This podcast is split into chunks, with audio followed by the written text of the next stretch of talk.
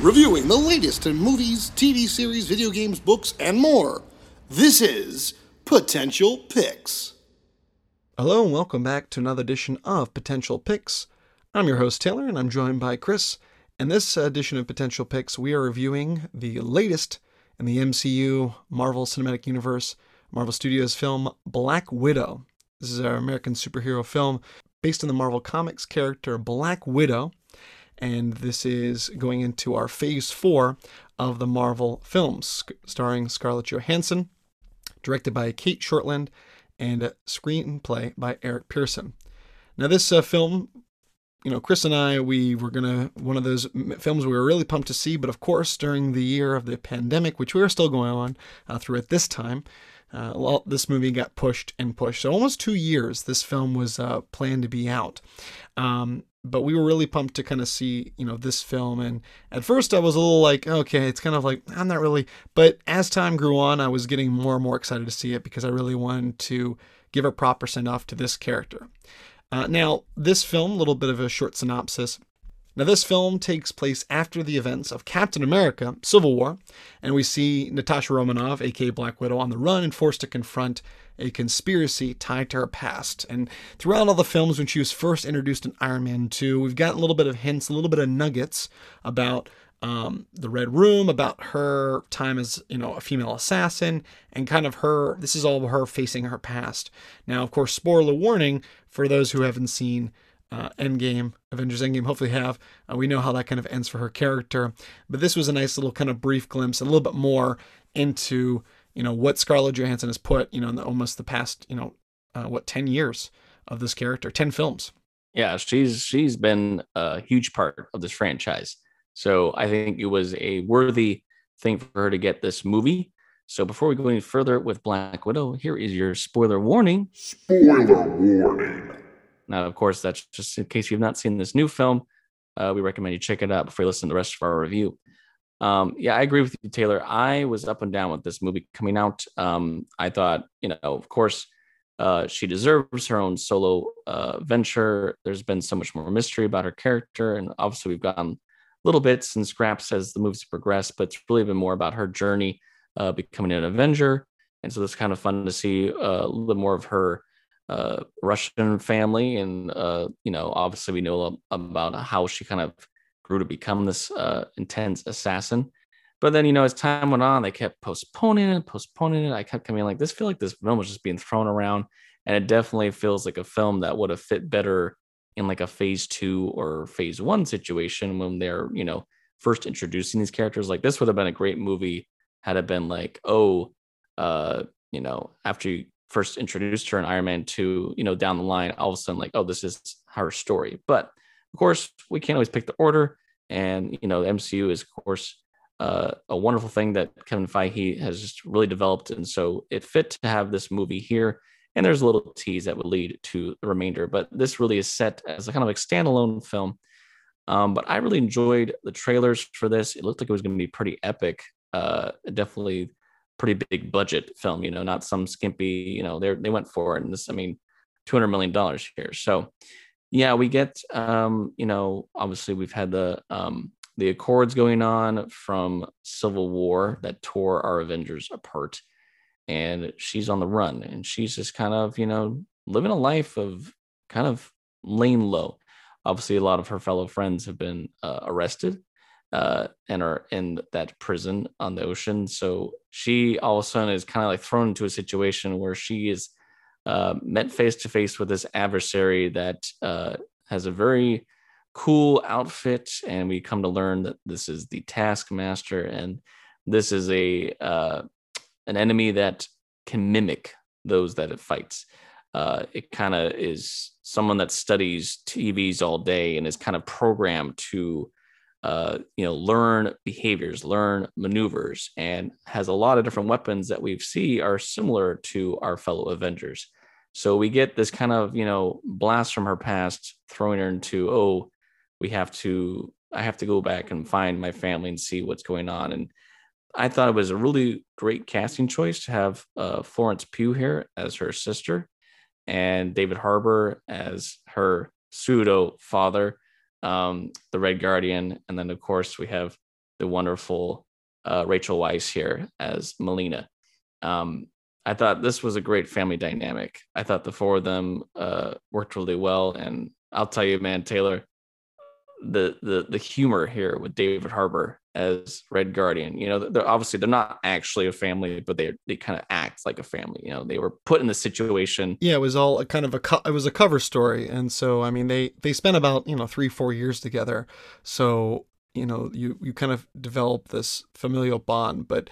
You know, one scene particular when they finally kind of all reunite, they're kind of at this dinner table and just like, you know, stop slouching, you know, and and he's uh you know, the Red Guardian, David Harbour's character is kind of putting the moves on his, you know, fake wife. And I, am getting really great um, Hopper vibes from Stranger Things because he's just really getting in this Russian character. But it was a, and it was a great way to introduce maybe more of the B list or C list um, characters to the Marvel catalog, uh, especially the Taskmaster, which the Taskmaster and this film is going to be a little uh, kind of a different variation. But the moniker, like you said, Taskmaster, what a villain that can match the moves of someone else. You're basically fighting yourself. Like so, and for most of the Marvel films, there's a little bit more of the um, supernatural, a little bit more of the science fiction, where this is kind of a really cool, straight up, like great spy thriller. And I think whether you're a fan of the Marvel films or you just you just jump in this not knowing any backstory, it's actually pretty easy to follow plot wise. Yeah, and I like that, you know, they they kind of keep mentioning how she, you know, Natasha has kind of become super popular because she is an Avenger. And, you know, you know, obviously there's a lot to do with this film about um, how she became this character and you know we get these flashback scenes of them as children and how they were you know taken to the red room and obviously we've seen bits of that also in uh, age of ultron and other films where you know, you could tell that as a kid, you know, she was taken and she was trained and, you know, basically uh, manipulated to become this killing machine. And her great story over this arc of this franchise, of her redeeming herself to be better than what she was made into.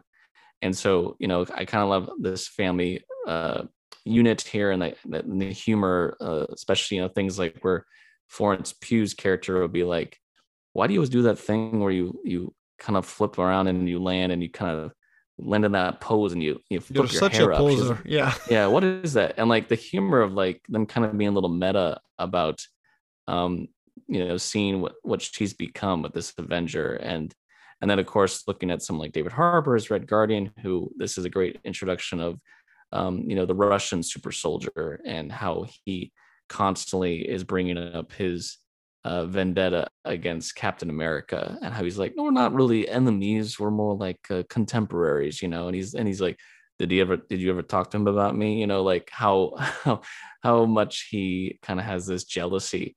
Um, but I thought it was really fun actually to see that because I I you know from the trailers I didn't really get that he was a super soldier. So I didn't really understand that, like, oh, he really does have like super strength and super speed, and he's just you know a little older. He's been in jail for a long time. Yeah, a little bit more out of shape. yeah, and a little out of shape. But I thought that was a, a, fun character, and you know, we've we've always kind of wondered, I think, throughout the MCU, um, who who was the person that was running this red room, who was the one that you know eventually, you know, who was the one puppeteering everything.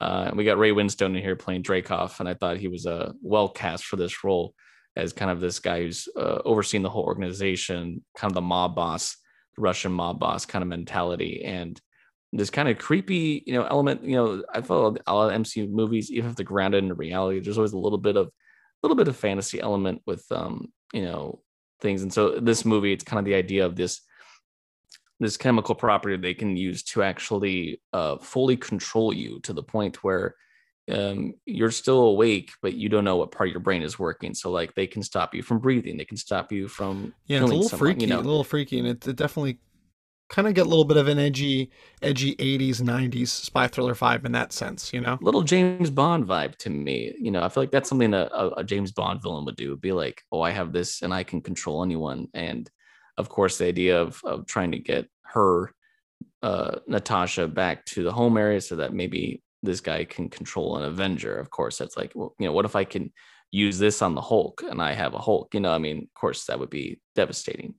And you know, we've always kind of known Black Widow to be the only Black Widow, and so this movie was also interesting that we have like there's multiple Black Widows all over the world, um, and that they are being controlled to cause wars, to cause famine, to cause all kinds of things. So um, it definitely took what I felt like, you know, we've always kind of had a slight joke about Natasha and someone like Hawkeye that they're these really fantastic, uh, you know, soldiers that are with these gods and heroes that have these amazing powers, but they've still play their part. But this kind of made it so that it took the story for this and definitely made it to a grand scale of, of somewhat worldwide a worldwide threat so that it did feel a little more epic in scale of Very, her definitely high stakes. Yeah, definitely high yeah, stakes. Very high Um, stakes. Yeah. And uh, you know, speaking of that, and, and going into my next point, you know, talking about how they're able to control the women with this mind control, it's a little bit like a little bit that female empowerment. Not only because it's a great standalone female-led superhero film, we've had that with Captain Marvel. I think this one uh, is a lot stronger than that one. I think we need more of that in the MCU, and they are getting that with Miss Marvel. The Marvels coming out. We've seen that already with uh, WandaVision.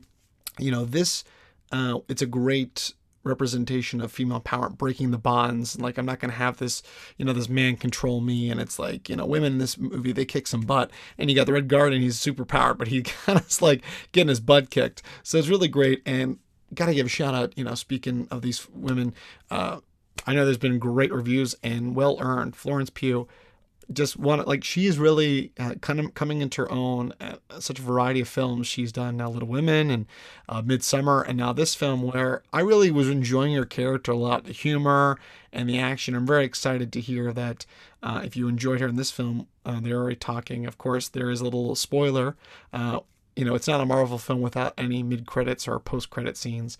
We do get a little bit of reference to her future in the MC, you know, TVU, you know, the, the television universe. So it's going to be interesting to see where that leads, and we're going to get a reunion uh, with Hawkeye, which should be interesting. Yeah, and I feel like definitely we've been we've been seeing that there's uh, talks and plans towards a Young Avengers team, and I feel like she will definitely take over the moniker of uh, you know, kind of what Natasha's role is in the MCU. And um, yeah, she was just it was a really fun performance. I thought it was it was it was both very funny. She obviously handled the action really well. Um, but then also to see that that really emotional side to, you know, these this these four people were put in a situation where they had to play house. And when you're six years old, four years old, it's going to seem real to you you know three four years to be this to all of a sudden be taken away and then turn into this this assassin. So um, i really thought her vulnerability was really strong.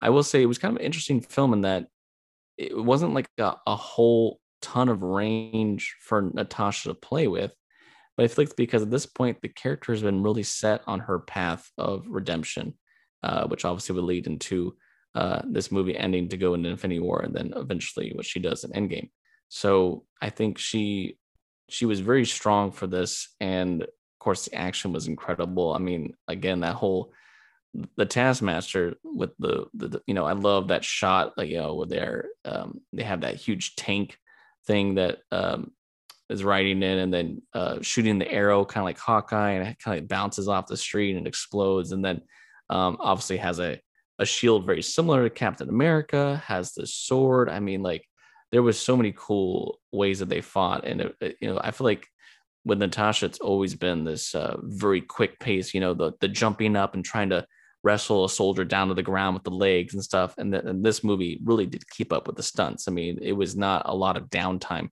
uh, for the most part, and the whole end sequence was very, uh, very big and large on this giant floating ship, which I thought that was kind of funny because we we saw you know I, I always laughed when we watched um, the Avengers, the first Avengers movie, and they had that giant ship fly up into the sky, and I'm like, how the hell would that thing ever be powered? That and then here we are, we have this huge uh, Russian lair up in the sky floating. So I was like, well, yeah, very James Bond esque, but you know, you got to Strong- suspend strong your disbelief. turbines, Yeah, know. exactly.